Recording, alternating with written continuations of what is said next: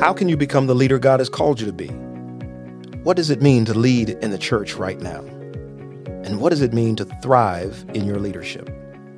These are some of the questions we'll explore in Leading and Thriving in the Church, a podcast from Alban at Duke Divinity. I'm your host, Prince Rivers.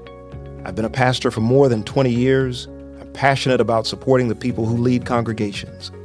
And while ministry has always had its challenges, doing ministry in the post pandemic era has unearthed new challenges for church leaders.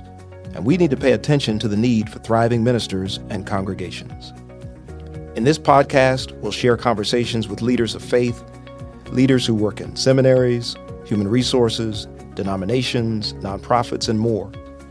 Their wisdom and insights will help us do church more faithfully, more effectively.